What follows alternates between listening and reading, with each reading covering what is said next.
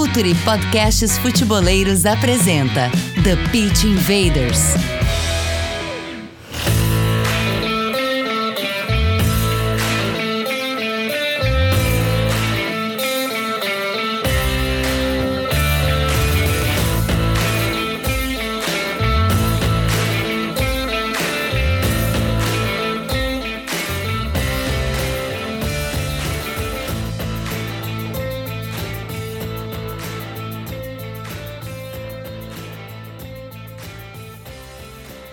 Futeboleiros, olá futeboleiras. The Pitch Invaders, episódio 299. A impressão que eu tenho é que a gente já está episódios falando 299 aqui, mas a gente está aqui sempre de maneira profunda e séria sobre o jogo. O próximo, sim, vai ser o 300. Estamos aqui para Pro, o braço de inteligência de mercado profissional para clubes e agentes do Futre. E nossa, nosso novo produto, a nossa novidade, Futlink ferramenta de gestão de departamento de mercado do Futre, todos os jogadores de futebol do Brasil, masculino e feminino, monitoramento, processo de análise, contratação e dispensa, time sombra, dados de todos os campeonatos de base federados do Brasil, níveis de licença diferenciados para analistas e cargos de gerenciamento, transparência, segurança da informação, sigilo, controle e ainda potencialize a venda dos seus atletas com o nosso mercado de transferências online, seu clube conectado com o mundo. Futlink, o futuro esportivo e financeiro do seu clube passa por aqui. Temos configurações e licenças que se adaptam, se adaptam à sua necessidade, orçamento e ambição. Mande e-mail para contato.futre.com.br. E o nosso patrocinador Baster, OneXBet, a maior casa de apostas do mundo. Meu nome é Eduardo Dias, estamos no ar em mais uma invasão futeboleira. E Gabriel, toda vez que eu entro aqui no meu roteiro, tá um número de inscritos no canal do episódio anterior. E eu tenho aqui o último em 120 mil. Como é que tá hoje? 126, acho que demos um pulinho grande aí nas últimas semanas, né? 6 mil inscritos novos aqui no canal. Muito obrigado a todo mundo que está chegando aqui. Quem está chegando aqui pela primeira vez pode se inscrever, ativar todas as notificações. Para quem não está sabendo né, e quer receber conteúdo exclusivo de análise, gosta muito de análise tática, a gente está com um clube de membros com mais conteúdos ainda exclusivos para o pessoal. O botãozinho está aqui embaixo da tela, ou então, se você está ouvindo no podcast depois, aí você pode clicar ali no link na descrição desse episódio, o pessoal quiser conhecer mais. E semana que vem, episódio 300, chegamos a três voltas de podcast aqui no TPI, sem contar todos os outros tinhos, e hoje o papo muito legal que a gente vai ter por aqui. É, um episódio de hoje que, ao mesmo tempo que aquele episódio Skin in the Game, de quem está arriscando a pele na, na arena, hoje também é um episódio de quem toma decisão no clube e, de certa forma, até mesmo na indústria, Alessandro Barcelos, presidente do Inter, bem-vindo ao Futre, bem-vindo ao TPI, Alessandro. Boa tarde, boa tarde, Eduardo, boa tarde, Gabriel. Um prazer estar falando com vocês aí pela primeira vez e, e a gente que acompanha, mesmo à distância e também com, às vezes, com dificuldade de tempo para ter é, todas as informações que são importantes, mas sabendo do trabalho importante que vocês fazem, da qualidade e da importância que isso traz para o futebol, não só brasileiro, mas principalmente brasileiro, né? Então, prazer estar podendo aqui conversar com vocês e, e ao mesmo tempo aprender e tentar contribuir um pouco. Invaders, vamos invadir o Inter.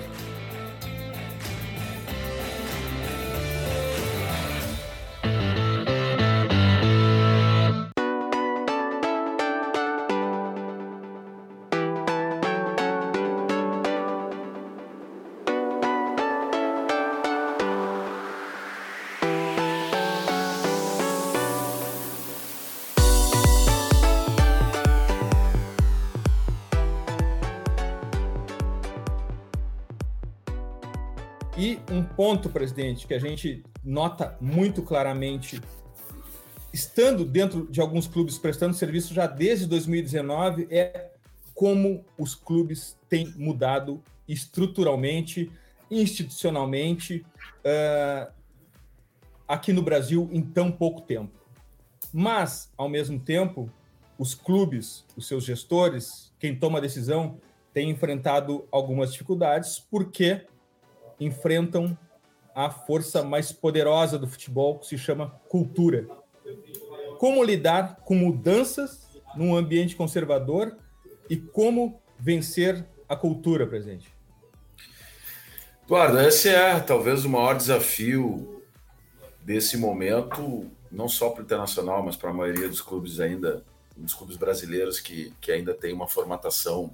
Isso não tem a ver só com a formatação, por óbvio, mas também tem a ver uma formatação associativa, né, num modelo que tem ainda uma cultura política é, é, enraizada e que traz isso ao longo da sua, da sua história centenária. Né?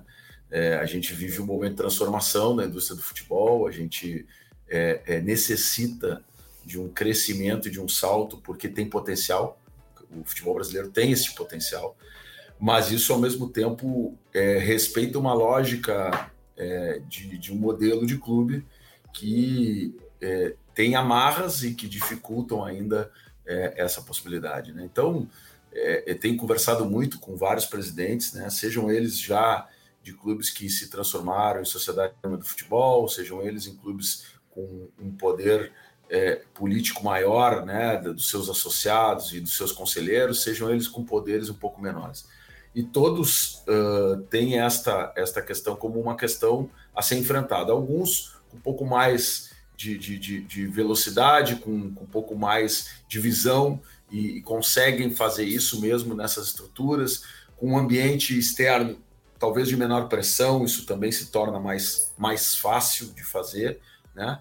Mas o fato é que é, não é uma coisa simples. A gente que assumiu o clube há dois anos e meio, é, tentando trazer uma proposta de, de mais modernidade, enfrentamos nesse período aí dificuldades que, claro, nos deixam hoje com mais experiência e com também mais, é, talvez até autoridade para tratar do tema, visto que o ambiente externo também se transforma e isso ajuda.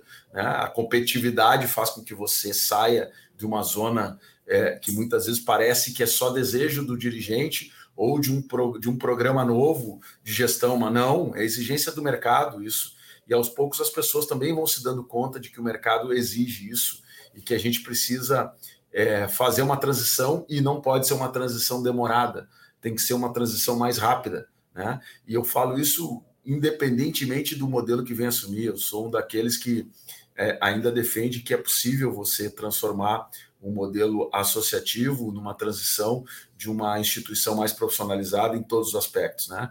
É, rompendo barreiras, sejam elas culturais, sejam elas é, vou chamar aqui de legais, mas de marcos normativos, como estatuto, né, são questões que você precisa trazer e enfrentar.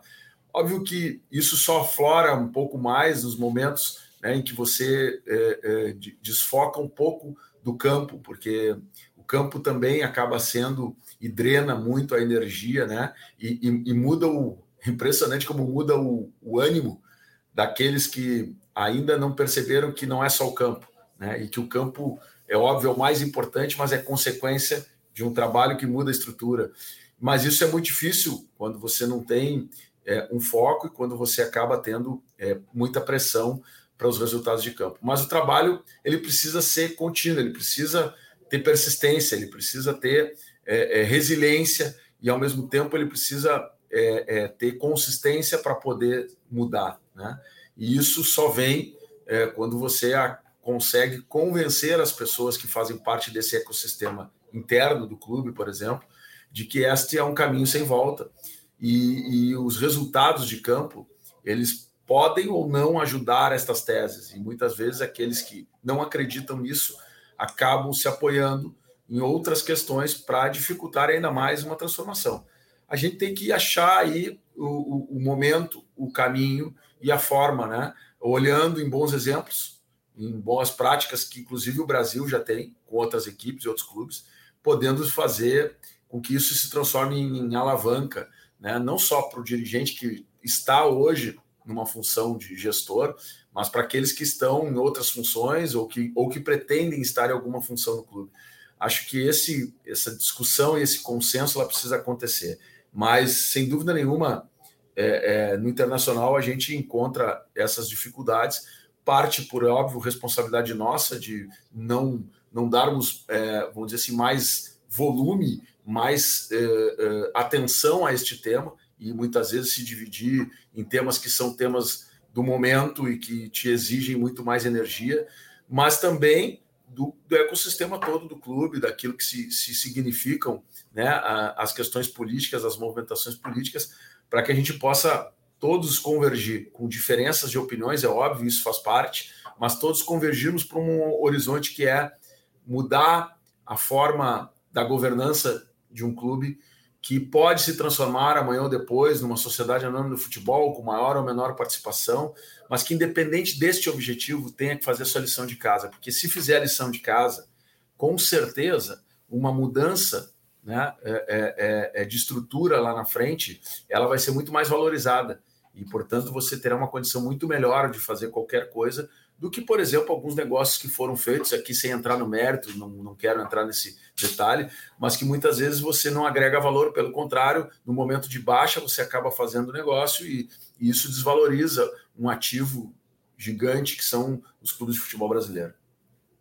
E, e, presidente, antes de entrar na parte do talvez pormenores assim da, da do Inter em si, a gente está vivendo um momento também do futebol brasileiro, talvez mais importante, né? Seja com negociações de um novo período de cotas de, de televisão, a gente está vendo aí questão de Libra, da própria Liga Forte Futebol, obviamente, mas também da força do futebol brasileiro em relação à América do Sul, né? Seja financeira, seja técnica também que a gente tem visto. Como é que você vê também esse movimento? Porque, de maneira geral, me parece que financeiramente os clubes brasileiros ainda hoje estão cada vez mais acima do resto da América do Sul, talvez com exceção aí de Boca, de River, de uma outra equipe, e também no momento de transição em termos de pensar numa liga, de repente, pensar em algo para evoluir o nosso futebol, em calendário, em algo nesse sentido, presidente.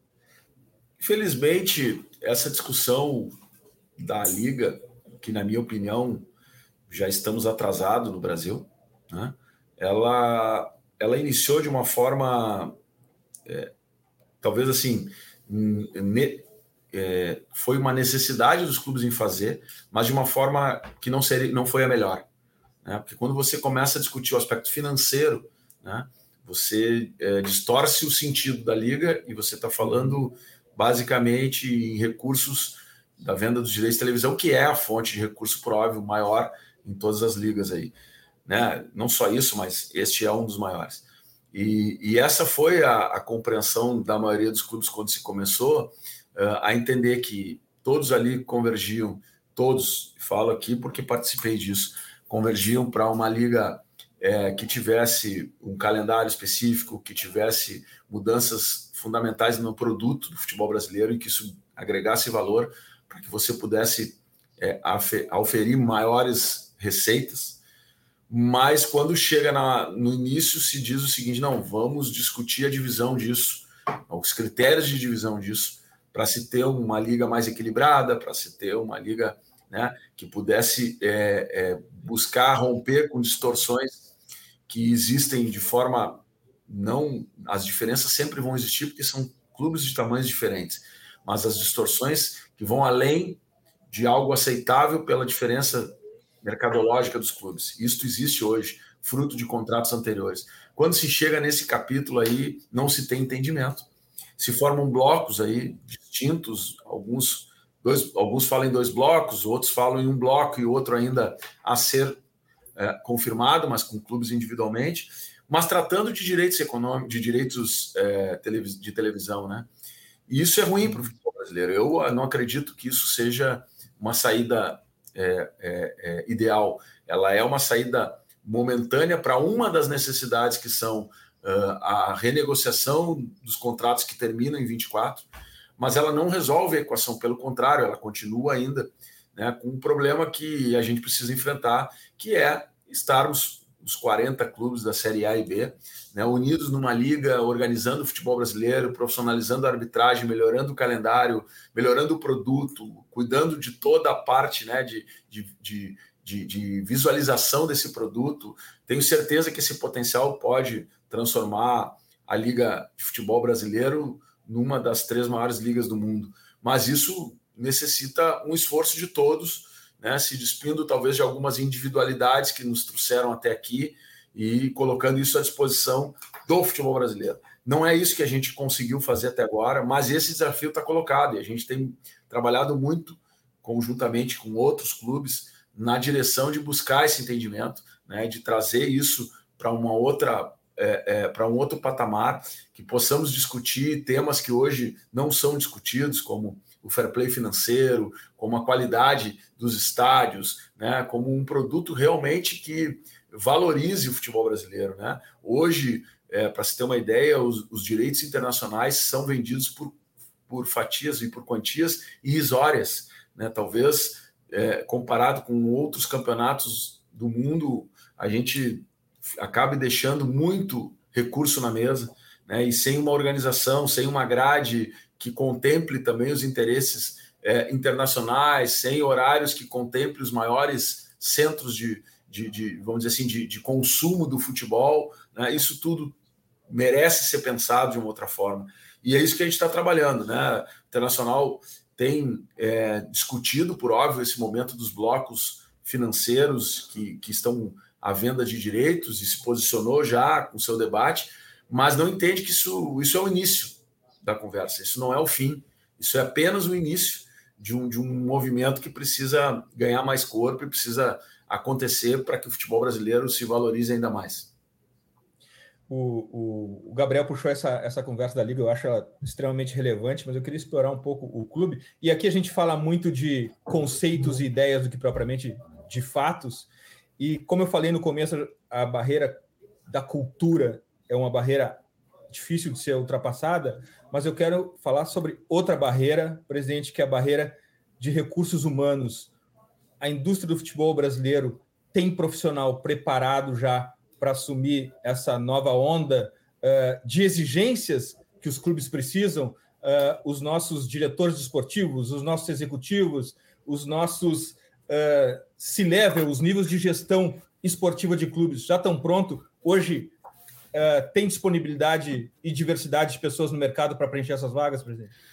Eduardo, tocasse num ponto que eu gosto muito de falar e tenho falado bastante, vontade, menos publicamente, mas até para os profissionais aqui do clube, eu falo sobre isso. Eu estou convencido que existe um gap aí, porque você está falando de uma ideia que vem para o futebol brasileiro de um, de um meio corporativo, com exigências de metas, resultados, objetivos, e você está falando de uma cultura do futebol que nunca trabalhou com isso. Pouco trabalhou com isso. E os profissionais do futebol têm uma cultura também. Os que já estão aí. E que têm tido, inclusive, sucesso nessa, nessa carreira esportiva. E, se, e você trazer gente do mundo corporativo também sem conhecer a realidade de um futebol e adaptar essas ferramentas a isso, vai exigir uma, uma, uma capacitação diferente do que tem hoje. Porque são mundos é, diferentes nas suas mais é, complexas atividades. Complexidade do mundo corporativo, a gente sabe qual é, e a complexidade do futebol também. E são e tem coisas que, se você não se adaptar, elas não se conversam. E ao não se conversar, você cria um conflito interno entre a cultura, inclusive dos profissionais, e entre aquilo que é a exigência do mercado e que se quer implantar num clube moderno. Então, há necessidade aí de é, preenchimento dessa lacuna profissional, né? para que você possa ter é, questões que até ontem eram, entre aspas, pouco usadas ou proibidas, proibitivas, dentro de um departamento de futebol, para falar especificamente nisso. Não falo tanto da governança de um clube, no aspecto financeiro, administrativo, porque isso é mais fácil de adaptar com uma cultura mais corporativa. Mas falo da questão futebol. Né? E aí podemos citar aqui N questões. Né? Desde o ponto de vista de uma gestão de orçamento de futebol, que é necessária, desde o ponto de vista do uso das ferramentas de dados, e que já avançou muito nesse aspecto, eu acho, mas que ainda precisam estar comprometidas com métricas de objetivos e de desenvolvimento. Né? Então, esse é um outro capítulo. Desde questões de marketing, né? E, de, e da cultura do vestiário fechado, e o quanto você tem de, de imagem e de, e de recurso dentro de um vestiário a ser utilizado por um clube. Mas, ao mesmo tempo, a cultura de que o vestiário é sagrado e tem coisas que não saem de dentro do vestiário. Como é que conversam esses dois mundos? Você mostrar um bastidor não do jogo, mas de um treinamento, ou de um vestiário, ou de alguma coisa, e isso monetizar de uma forma importante para o clube. E ao mesmo tempo deixar, entre aspas, uma caixa preta, onde as coisas que estão lá não são palpáveis e nem visíveis para o torcedor que está distante, não sei quantos mil quilômetros, às vezes, do clube, mas que quer consumir o conteúdo. Essas são questões mais diversas aqui, estou dando vários exemplos. Falei de ciência de dados, falei de marketing, posso falar de recursos humanos, né? São conflitos de, de dois mundos que precisam se conversar. A questão do investimento, né? De uma análise de investimento, por exemplo, em categorias de base e seu retorno. Isso é, foi feito ao longo do tempo pelos clubes? Uma conta simples de quanto investe em categoria de base e quanto consegue de retorno financeiro? O investidor vai fazer essa conta. Pode ter certeza que ele vai fazer essa conta. Mas os clubes faziam essa conta? Fizeram essa conta? Se preocuparam em olhar para isto? Né? Essas questões elas aumentam e mudam o perfil do profissional, que passa a ter também essas preocupações. Né? E, e óbvio que a preocupação técnica, tática de, de, de, de, desenvolver talentos e descobrir talentos, ela é necessária e vai continuar existindo e, e, vai precisar de profissionais com, esse, com essa capacidade. Mas a gestão disso num, num, num, como um complexo inteiro, ela, ela vai ter necessidade cada vez mais de que os clubes se adaptem a isso e tenham esta preocupação, sob pena de você né, inviabilizar, inclusive, a atração de investimentos, atração de capital né? ou o capital não vai vir, né? porque, como diz um amigo meu, o capital, o, o investidor, o capital, ele, ele, ele, é, ele foge né? de, de, de, de, de riscos muito maiores e, um, e você ter uma, uma falta de, de, vamos dizer assim, de olhar para esse tipo de gestão, ele afasta o, o recurso o investidor, né? ou você é, faz isto e aí consegue sim atrair investimentos, né? E também auto investir na capacidade de mostrar resultados e mostrar é, evolução. Não sei se é, é, era este o objetivo da pergunta, mas esse é, o, é, um tema que eu tenho conversado muito e observo o mercado quando você vai trabalhar, é, é, por exemplo, no, na função de diretor executivo de futebol. Né? É uma função que, na minha opinião, até pouco tempo atrás era um todo poderoso. Ele tinha que saber de tudo e concentravam todas as decisões em uma única pessoa. Hoje eu não acredito mais nessa função como uma única só. Eu acredito que ela tem que ser multidisciplinar dentro de um departamento e que essa pessoa tem que ter a capacidade de fazer esses setores todos funcionarem. Né? área de fisiologia, né? alguém que vai fazer a relação mais próxima com o vestiário, alguém que vai buscar a parte de prospecção, informação, alguém que faça análise de desempenho. E, esses setores têm que estarem funcionando de forma é, é, é, harmônica e coordenados por uma pessoa que tenha este perfil. Né? E isso é uma coisa que não é fácil de encontrar no mercado. Né? Falo isso com muita tranquilidade. Né? Existem excelentes profissionais, mas não são é, que você tem aí. É, hoje nós estamos falando no mínimo de 20 clubes na Série A. Né? Se você pegar Série A e Série B, estamos falando de 40 clubes. Né? Então, o ideal é que tivéssemos no mínimo 40 profissionais neste nível. Né? Não sei se temos, acho que não temos. E até, presidente, fazer tudo isso, acho que entra num ponto importante que é, no final das contas, tudo só é validado pelo resultado, né? Tudo é, ah, você ganhou e a gente tem 20, você falou, 40 clubes. É um da Série A que é campeão brasileiro, é um que é campeão de Libertadores, um de Sul-Americana, um de Copa do Brasil. É como fazer isso tudo em meio, às vezes, você não vai ter o resultado num primeiro momento, num segundo, talvez venha mais para frente, tendo que se comunicar com a torcida também no meio de tudo isso, porque tudo no final das contas é validado pelo resultado, infelizmente, só o resultado, não que não seja importante, mas acaba sendo validado apenas pelo resultado.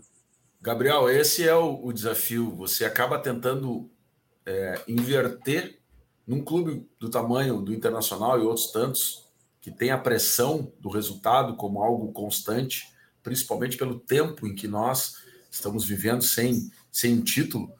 Isso faz com que muitas vezes você inverta a lógica, você, você busque alguma conquista para lhe dar tranquilidade para fazer maiores transformações.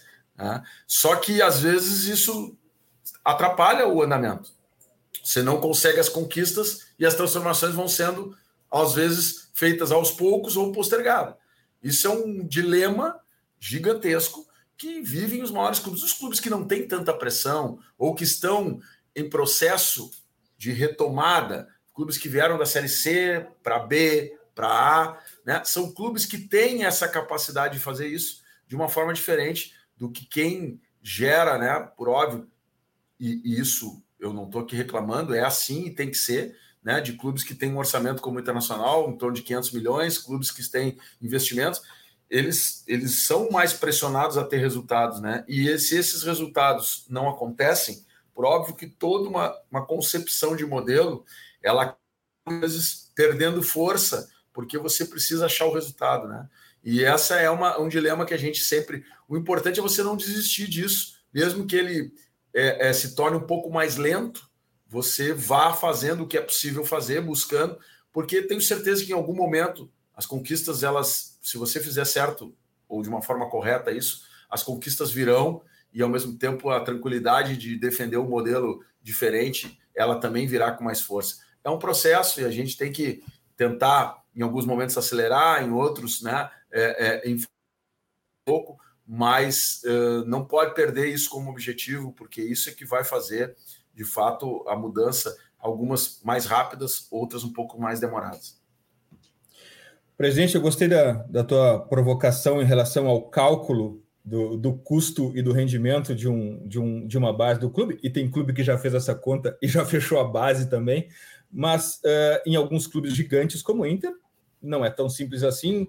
Uh, a base é também um posicionamento, é a cultura do clube, é o ideal de atleta do clube. Que jogador a base está construindo, presidente? Esse jogador é um jogador alinhado ao mercado atual ou é uma questão de colheita, vamos ver o que acontece, ou Inter está construindo esse jogador? É aleatório ou tem um plano presente? Primeiro, só para deixar claro, não é este o único objetivo, né? Fazer uma análise é, de viabilidade financeira de uma base, óbvio que tem todos esses elementos, mas eu coloco isso como um dos elementos que precisa ser considerado, né? Quando você faz aí uh, a, a exigência do cumprimento de objetivos, né? Então, você vai lá e investe né, um valor anual, isso somado em 10 anos significa uma monta ainda maior, né? E tô, não estou falando ano a ano, mas estou falando aí de um, de, um te, de um, tempo mínimo que você precisa para construir ou reconstruir algum projeto, né? Quatro, cinco, seis anos. E é isso que a gente vem fazendo aqui, né? Com, com uh, a mudança que se fez de conceito que, que se tinha na base né, principalmente em relação a uma formação uh, em massa, talvez, tentando achar num, num grande uh, universo algumas, alguns talentos e que não deu certo.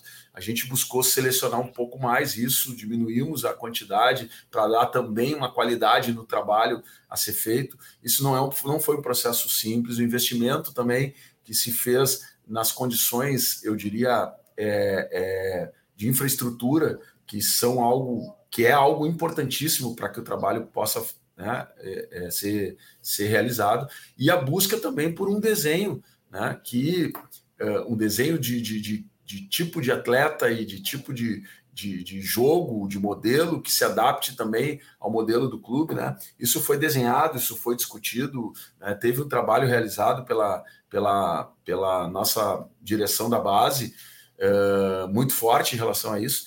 Uh, agora, daí se desdobram ações, né? E as ações, elas têm tido alguns resultados interessantes, mas ainda, é, e eu não estou falando em resultado de campo, tá? Porque eu também acho que isso é, é importante, ninguém quer, é, todo mundo quer formar jogadores vencedores, né? Mas o mais importante é você ter aí elementos para para compor um, um, um, grupo profissional e para ter talentos é, valorizados. Isso acontece de uma forma, na minha opinião, ainda uma frequência insuficiente com, com o tamanho do internacional, né? E a gente tem cobrado isso continuamente e tem tido é, é, respostas que nos dão, é, vamos dizer assim, nos vislumbram um futuro ainda, principalmente se a gente falar aí é, da nossa categoria sub-17, sub-15, né? Existe aí um, um, um, problema, Eduardo, também, é, porque você vem formando gerações e o bloco sucessório. Então você começa a mudar esse bloco sucessório e ele não te dá um resultado imediato. Né? A não ser que você use uma política que alguns clubes utilizam, e que a gente, por questões inclusive financeiras, não conseguimos utilizar, que é olhar para esse mercado de jogadores semi-prontos, jogadores já com uma idade de 17 e que ainda podem, né, a partir de uma valorização ou de um trabalho específico no clube, é, darem um salto importante depois do, do, do sub-17. Mas isso exige um pouco mais de investimento, isso exige um pouco mais de recurso. Né? E esse tipo de investimento a gente não teve condições de fazer, embora estivesse planejado e estamos planejando fazer, para que esse gap de geração e de, e de é, linha sucessória não aconteça. Né? Mas você tem para baixo aí jogadores interessantes e, óbvio, melhorar a captação, melhorar a qualidade da captação, né? ter uma captação mais orgânica e principalmente é, um desenho que a gente faz partindo muito mais de um centro, né, que é região metropolitana, Rio Grande do Sul para fora. Né, você, você tem talentos aqui que acabam indo, inclusive, para fora do Rio Grande do Sul. Né, buscar fortalecer isso é onde a competitividade, o Inter e por óbvio, o nosso rival tem, são os maiores clubes daqui, portanto, com mais condições de desenvolver isso, né? E, e ao mesmo tempo você ficar em algum momento disputando o mercado, né? Com alguns mercados que já tem outros grandes clubes trabalhando e que provavelmente a competitividade vai ser difícil, né? Você acaba tendo alguma vantagem. Então, esses são alguns elementos que a gente tem trabalhado para tentar é, melhorar ainda mais, né? Essa condição, independentemente, e tivemos resultados, poderia falar aqui de campeonatos que a gente conquistou e tal, independentemente dos resultados que neste ano não foram tão positivos quanto outros anos, mas ao mesmo tempo de entender que é, é um chavão isso, mas a gente acredita muito que é a formação é mais importante, né? Você formar jogadores que possam ser utilizados é mais importante que qualquer outra coisa. E aí eu queria até falar para gente da questão do próprio Gustavo Gross, né? Você citou essas mudanças todas, a gente tem uma entrevista com ele também por aqui quando ele estava ainda no, no, River, e imagino que ele também tenha passado por um processo de adaptação aqui por serem culturas diferentes, já que a gente falou tanto sobre questão cultural e de, e de contexto. Como é que tem sido esse trabalho também a partir da chegada do Gross, essas mudanças, porque a gente está falando de jogadores que podem ser aproveitados ao profissional, você cita essa questão do, do gap aí, por exemplo, mas é, esse foco, por exemplo, em parte técnica exclusivamente ou tenta moldar a partir de alguns outros critérios? Como é que você vê essa parte a partir da chegada do Grossi dentro do, de, de gerir a, as categorias de base? Você, a gente trabalha sempre com o objetivo de tentar moldar a sua formação num modelo é, que interesse ao clube como instituição e que, uh, vamos dizer assim, é, é, seja resultado de uma concepção. Né? E essa concepção, infelizmente, num clube associativo tem isso, né? Ela também corre o risco de a cada antes eram dois anos, agora três anos mudar. E quando você muda a concepção e o conceito, muda tudo. Né? Então você acaba tendo algum prejuízo de continuidade. Mas a gente tem obrigação de fazer e, e trabalha para que isso é, tenha valores, se a, esses valores sejam arraizados tecnicamente falando, não culturalmente, e isso possa servir, inclusive, de embasamento para uma continuidade de trabalho. Então, esse é um problema real que, com a chegada do Gross, a gente desenha, mas tem um segundo problema que quando você é, modula isso, e aí tem que ter o um cuidado com a equipe profissional, principalmente nas, nas categorias que estão saindo, né? Você tem modelos de, modelos de, de jogo ou formas de jogar diferentes né, da equipe profissional. E isso hum, hum, perde um pouco a relação, principalmente com aquela última categoria. Eu vou dar alguns exemplos. Né? Você é, é, joga no profissional sem extremas. Aí você uhum. fomenta, em determinado momento, jogadores que desenvolvam né, ou dois atacantes e jogar por dentro e laterais que apoiam e tal. E aí, quando você muda o conceito técnico e traz um treinador que usa extremas, você acaba não tendo como abastecer em duas posições uhum. para usar as duas extremas muito importantes no futebol brasileiro. Ou ao contrário, você trabalha com uma, né, com uma evolução de duas posições como extremas e, né, e, não, e, não, e não utiliza quando chega no profissional esse, esse, esse tipo de jogador. Então, esse é o conceito que o clube tem que ter e que precisa passar tanto para o profissional quanto para a base e manter isso. Só que naquela discussão que a gente falou agora há pouco de resultados, e de opções de mercado, muitas vezes você não consegue ser fiel àquilo que você planejou. E isso é ruim para o clube.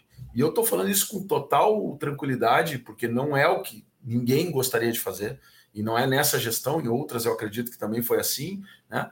E você precisa acertar isso de uma forma definitiva, né? E, e essa mudança permanente que o futebol brasileiro provoca, principalmente numa estrutura de futebol profissional pelos resultados, isso atrapalha demais um plano de médio e longo prazo. Os clubes é, que têm, é, vamos dizer assim, maior pressão, volta esse assunto, maior pressão, maior necessidade de resultados, acabam sendo traídos por isso. Né? E esse é um problema que a gente precisa achar uma solução para isso. Né? Seja é, com alguns resultados que nos, que nos dão ou nos deem autoridade para determinados momentos e contra a expectativa geral, seja é, aí sim um caminho mais árduo e mais difícil, mesmo sem resultados, enfrentando tudo isso e pagando para ver, né? Às vezes até num all-in aí, que a gente não sabe o que significa. Então, é, são questões complexas, né? E eu falo aqui uhum. de uma forma muito transparente isso, porque não adianta ficar adorando a pílula, porque tem gente que vai publicamente tentar adorar a pílula, mas quando senta na cadeira para tomar as decisões, elas batem exatamente com esse tipo de contradição. E esse tipo de contradição, né, uh, dependendo do ambiente, volta a dizer, o contexto que se vive, uh, ou fala mais alto alguma algum momento, né, um, um determinado caminho ou outro.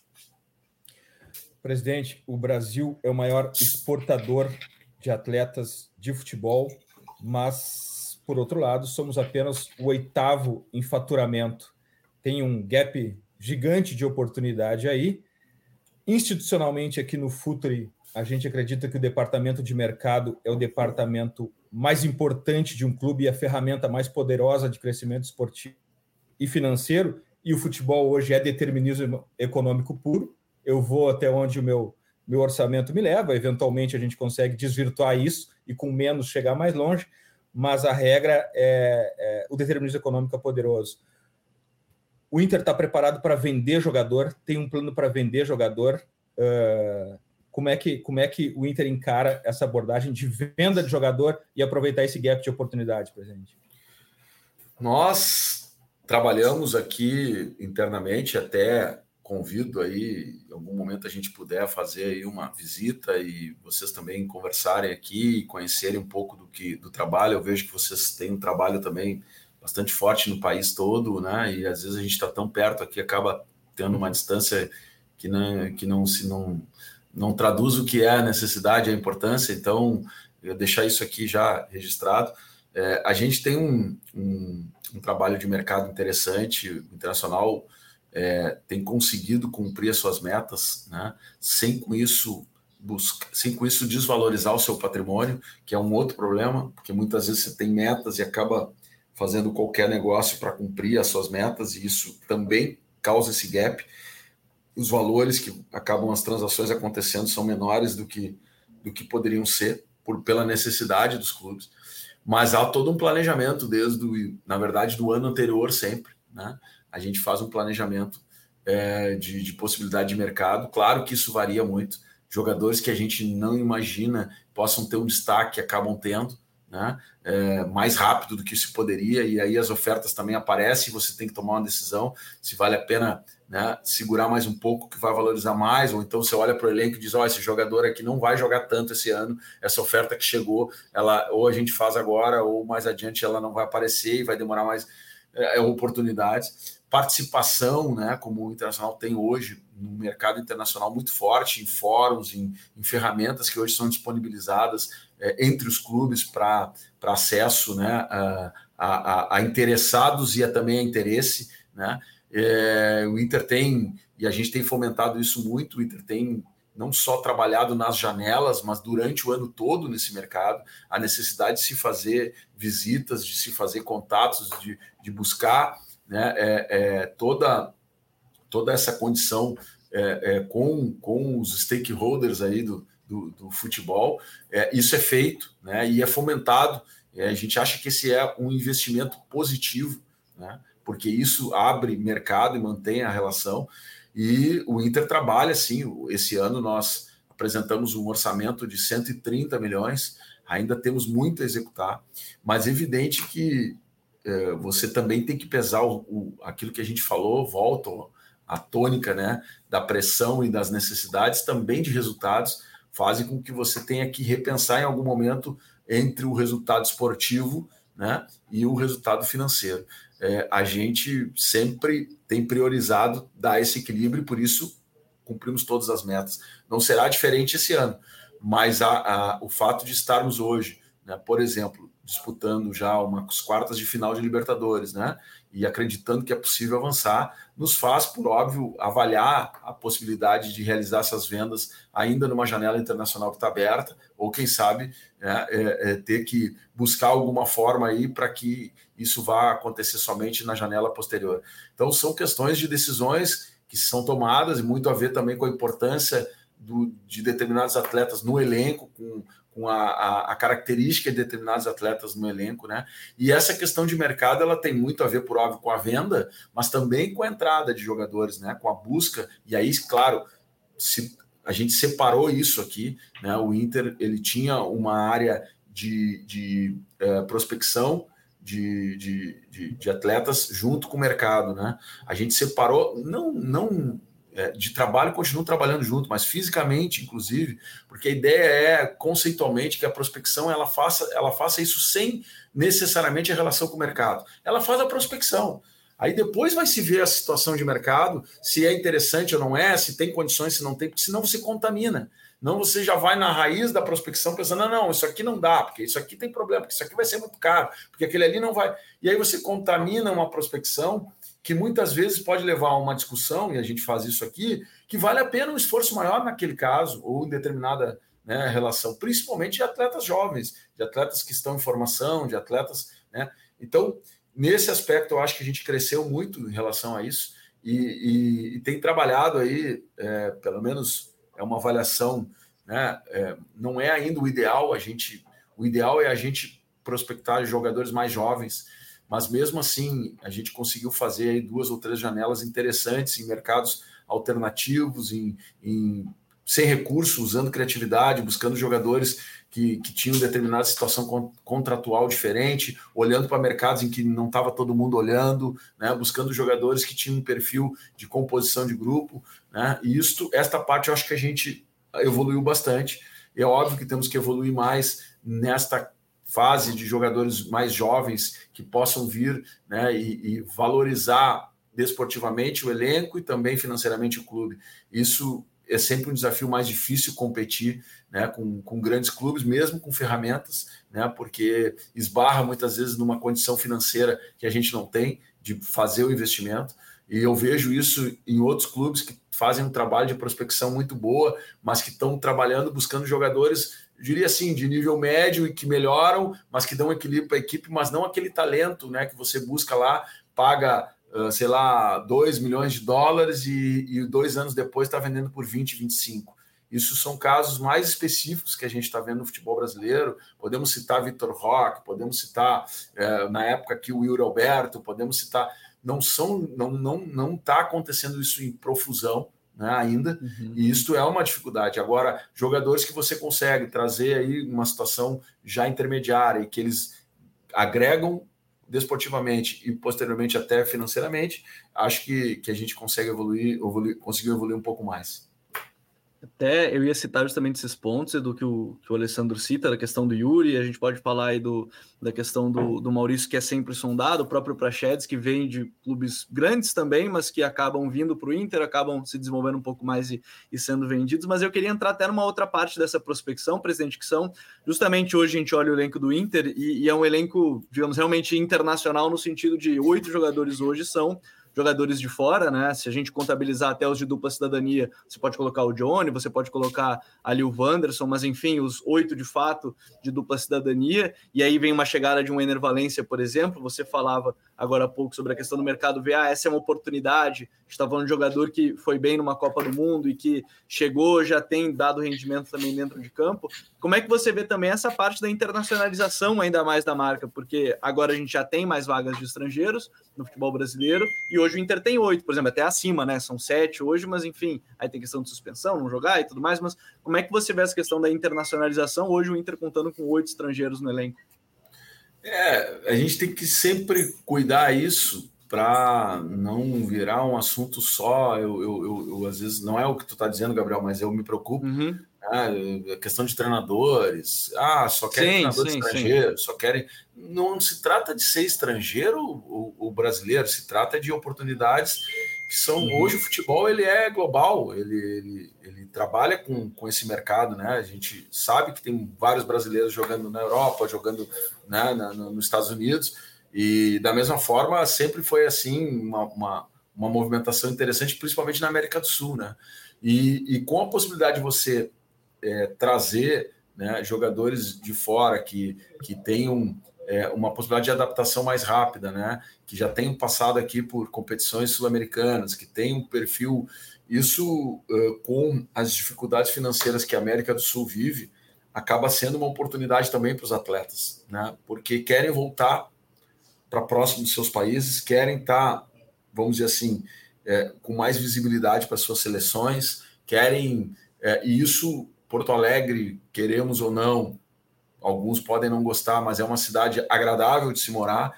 O Inter tem uma estrutura importante, a forma como a gente é, trata aqui né, os profissionais, e digo isso em termos de, das nossas é, é, responsabilidades, são sempre difundidas entre os próprios jogadores. E isso acaba trazendo né, essa, essa, esse atrativo e isso ajuda. Né? E a gente tem trabalhado também com nessa última etapa agora, principalmente nessa segunda janela desse ano, com eh, alguns gaps de perfis importantes no grupo, né? Sejam eles eh, do ponto de vista mental, né? Que, que, que o internacional care, carecia, né? Algum momento de ter um mental mais forte, né? No aspecto técnico, por óbvio, mas também trazendo muita experiência para aqueles mais jovens né, que vem, você citasse aqui o Johnny, o Maurício, né, podemos citar o Matheus Dias, podemos citar outros tantos meninos aqui que estão hoje no plantel profissional, o próprio Luca, né, uh, trazer essa, essa combinação aí é, sempre foi uma combinação importante, né, e a gente, com a vinda aí, não quero esquecer de ninguém, mas o próprio Ener, o Arangues, o Bruno Henrique, são jogadores que nos dão esta, esta condição também e agregam também valores importantes para esse equilíbrio. Presidente, a gente está caminhando para o final, mas eu não pude deixar de notar que em várias respostas sempre. Esqueci do Rocher também, tá? Mas o Rocher é um exemplo são disso muitos, também. São muitos, são muitos. Uh, eu não pude deixar de notar que em várias respostas mencionaste a pressão, e também no começo a gente conversou sobre os vídeos e o conteúdo gerado dentro do vestiário. Inclusive, agora na, a La Liga começou a invadir os vestiários dos clubes espanhol, espanhóis e teve um, um, é, um, debate sobre o Atlético Bilbao rezando dentro do vestiário, que não é comum para eles, e o Atlético Bilbao estava rezando e gerou uma polêmica. É, mas, por outro lado, a gente também tem concorrentes às informações geradas pelo clube, que são os próprios atletas, os influencers, que agora assumem uma posição espetacularizada longe do racional, porque eles buscam likes e buscam, Sim. enfim, reverberar as, uh, a performance deles. E, e nisso tudo, uh, o futebol é também narrativa, é também contar a história. Como que um clube conta, né, tendo todos esses concorrentes querendo impor a sua versão, ainda mais num clube de pressão e gigante como o Inter presente. É, nós, nós também já, quando, quando começamos a gestão, tínhamos a preocupação de, para e passo, estar tá trabalhando, enfim, uh, conceito de, de gestão adotado e a narrativa, podendo ser chamada de narrativa oficial, mas é a narrativa do clube, né? O que é muito difícil você sustentar é, algumas questões quando você não consegue ter resultado, né? Isso acaba é, pautando muitas vezes é, o comportamento e você acaba se tornando mais reativo do que propositivo. Não estou falando de jogo agora, mas sim é, de, de, política de comunicação, né? E, e hoje a gente sabe que, que, principalmente aqui no Rio Grande do Sul, a mídia que acompanha isso, né? Ela tem uma, uma, uma primeiro como em todo lugar, isso não é diferente, um acompanhamento 24 horas desse processo, e segundo, é, uma necessidade de, de ter tema todos os dias, né? E aí superdimensionar algumas coisas, né? E, e, e desvalorizar outras, né? Quando se interessa determinada visão, né? É, isso também tem cultura, tá? Eu não tenho dúvida que nós vamos precisar mudar a cultura também, né? Também de quem acompanha isso, graças a movimentos como esse trabalho de vocês, que não é, não é necessariamente um trabalho de mídia, mas ele tem conexão com a mídia, né? Mas de outros profissionais entenderem um pouco mais de, do que é um processo de evolução e quais são as dificuldades que vai se passar para chegar nisso, né? E muitas vezes isso não tem nenhuma leitura, ela é extremamente rasa e leva ao torcedor algo é, né, também raso. Né? Gente brinca que é um oceano de conhecimento com um dedo de profundidade. Né? E, e aí as coisas ficam uh, ao vento e você não tem o mesmo tempo para discutir isso né, de, de, forma pública. Então, ficam apenas momentos, e principalmente momentos em que eh, você está com maior dificuldade, e a gente sabe disso, eh, você acaba se comunicando e acaba sendo reativo, porque acaba tentando ali explicar o que aconteceu e não contar a história né, e, o, e o processo como um todo. É um desafio de comunicação gigante, a gente não, não tem uma fórmula específica para isso, mas o que a gente tem tentado, principalmente nesse último ano, né, eh, ainda com avanços tecnológicos para serem, uh, para serem aperfeiçoados, né, foi aumentar a produção de conteúdo, né? aumentar a produção de conteúdo interno do clube para que a gente possa mostrar uma realidade de dentro do clube, o perfil que o clube está adotando, a forma como seus profissionais eh, estão trabalhando, que tipo de profissional o clube começou a, a, a investir mais, para que, que desenhe as coisas né, estão indo. Ainda muito no âmbito do futebol e talvez um pouco menos no âmbito geral. Isso também é um equilíbrio que nós vamos ter que começar a fazer, mas tentando valorizar esses conteúdos também no seu formato, né? na sua atratividade, não é só é, é, colocar alguém para falar, mas a qualidade digital da imagem, é, cuidar com, a, né, com, com um conjunto de, de, de, da parte de, de, de som, de desenho, enfim, isso tudo agrega valor para que você possa tentar mudar uma narrativa. Não é fácil, né? nós temos ainda meios de comunicação bastante tradicionais, né, e, que, e que relevam ao extremo e que, inclusive, ridicularizam posições deles mesmos, de profissionais deles mesmos, que buscam aprofundar um pouquinho mais.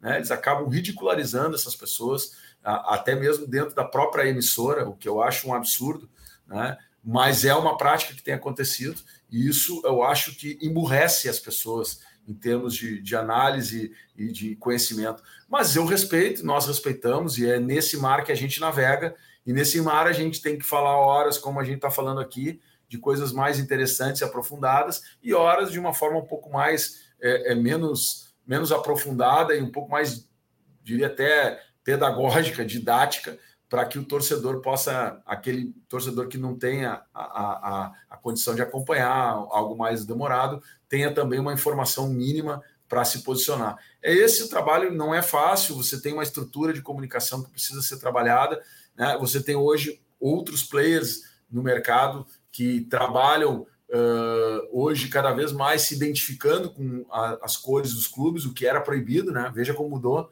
Antigamente tinha que se esconder o time, né? Porque se falasse teria seria inviabilizado de trabalhar em algum veículo, né? E hoje não. Hoje a, a, a hoje a onda é vamos nos identificar, porque daí com a identificação você acaba trabalhando mais o seu público alvo e aí você também tem formas de posicionamento, sejam elas. E aí, aí eu, desconheço, mas me parece muitas vezes né, que as manchetes, os cliques, né, a forma como tu busca o sentimento do torcedor depois de uma derrota é diferente do sentimento do torcedor depois de uma vitória. E não estou entrando no mérito do que é maior para mais audiência e engajamento. Acho que a vitória engaja tanto quanto a derrota. Não, não sou daqueles que acham que a derrota engaja mais que a vitória. Né? Mas o discurso de vitória e de derrota depois de um jogo, ele também engaja mais ou menos. Né? Então, nesse caso, você reconhecer que uma derrota foi difícil e tal, no momento que o torcedor está tá magoado, está mordido, está ferido, não, não traz audiência. Agora, você escorraçar um trabalho todo e buscar culpados depois de uma derrota, com certeza bate um pouco mais no ouvido do torcedor e engaja mais.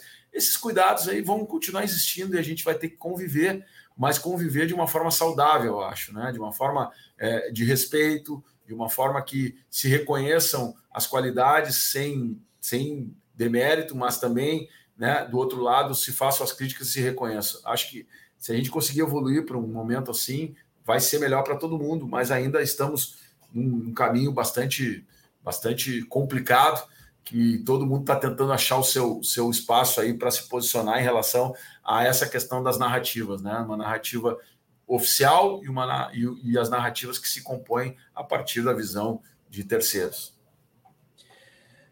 Bom, o presidente enfrenta os seus obstáculos culturais, de recursos humanos, de narrativas, e a gente aqui também tem um, um limite intransponível, que é o limite das nossas dicas futeboleiras. The Pitch Invaders apresenta Dicas Futeboleiras.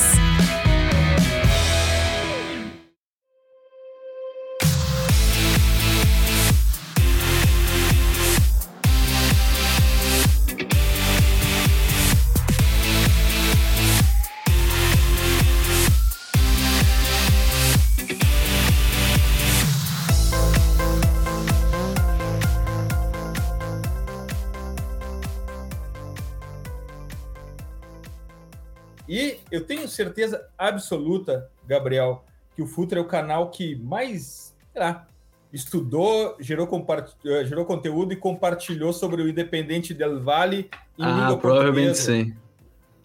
Aqui só no TPI a gente teve o diretor desportivo, o treinador e o treinador de goleiros deles, mas isso não vai me inibir a compartilhar mais um conteúdo nessa dica futeboleira, porque o Independente del Vale é um clube diferente, dos meus amigos do Big Data Sports, uma abordagem bem mais institucional do que campo e bola, mas que mostra que, em relação à média geral sul-americana, eles estão um passo à frente no entendimento do negócio futebol, não do jogo, mas do negócio futebol, nessa já quase metade da terceira década do século XXI.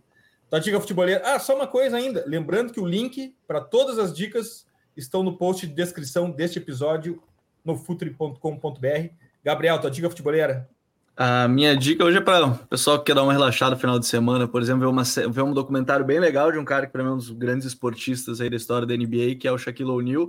Além de ser um personagem, uma figuraça, né? Todas as entrevistas que a gente vê, ele comentando e tudo mais, é, um, é uma grande figura. A história dele é, é, é, muito boa e, enfim, o documentário está na HBO é Shaq mesmo, o nome do, do documentário, é bem legal, falando desde o nome dele, como é que surge o nome Shaquille O'Neal, como é que ele chega à NBA, a, a relação dele com os pais, é um documentário bem legal para para se acompanhar e com o disclaimer logo no início. A história é verdade, porém contada pelo cheque, que pode ser um pouquinho aumentada, que ele gosta de aumentar um pouquinho as histórias, mas todas elas verdades sobre a vida dele. Então, o, o documentário está bem legal, são quatro episódios de uma horinha, então dá para ver aí no final de semana assim que eu terminar quarterback, eu vou pro, pro cheque. Também foi uma dica tua. Gabriel, graças. Até a próxima. Obrigado, Edu. Presidente Alessandro, um prazer ter, ter conversado aqui com o presidente aqui. Então, prazer a todo mundo que acompanhou mais uma vez, mais um TPI. Quem não é inscrito aqui no canal, não ativou as notificações para ficar por dentro de todos os conteúdos. Em breve deve sair uma análise do, do próprio Eduardo Cudê, novo treinador, o treinador do Inter nos últimos jogos. Né? A gente está esperando mais algumas partidas para lançar o conteúdo. Então, um abraço para todo mundo e até a próxima.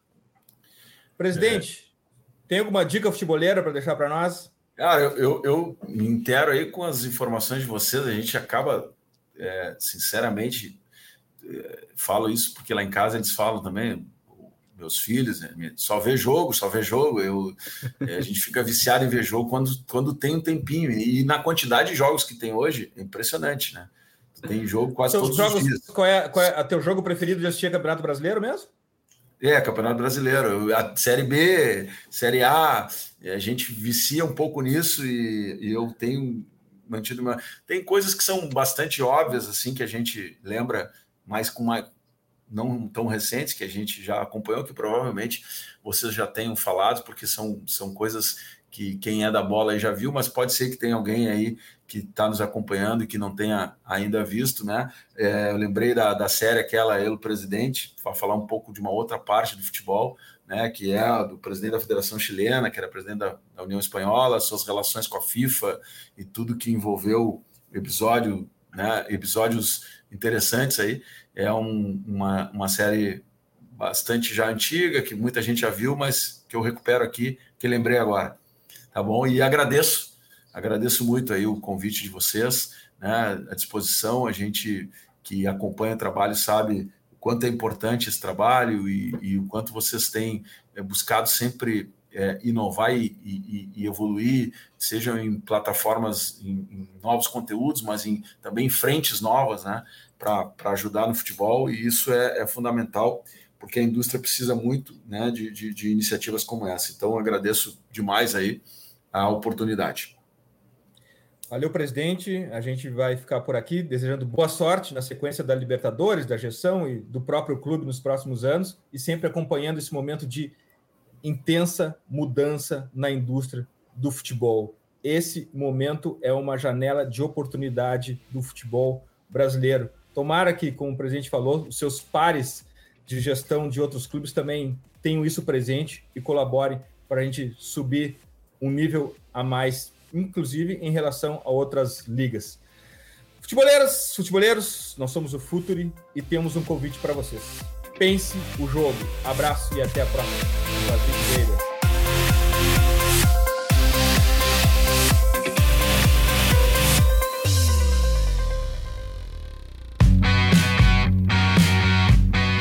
Futuri apresentou The Pitch Invaders.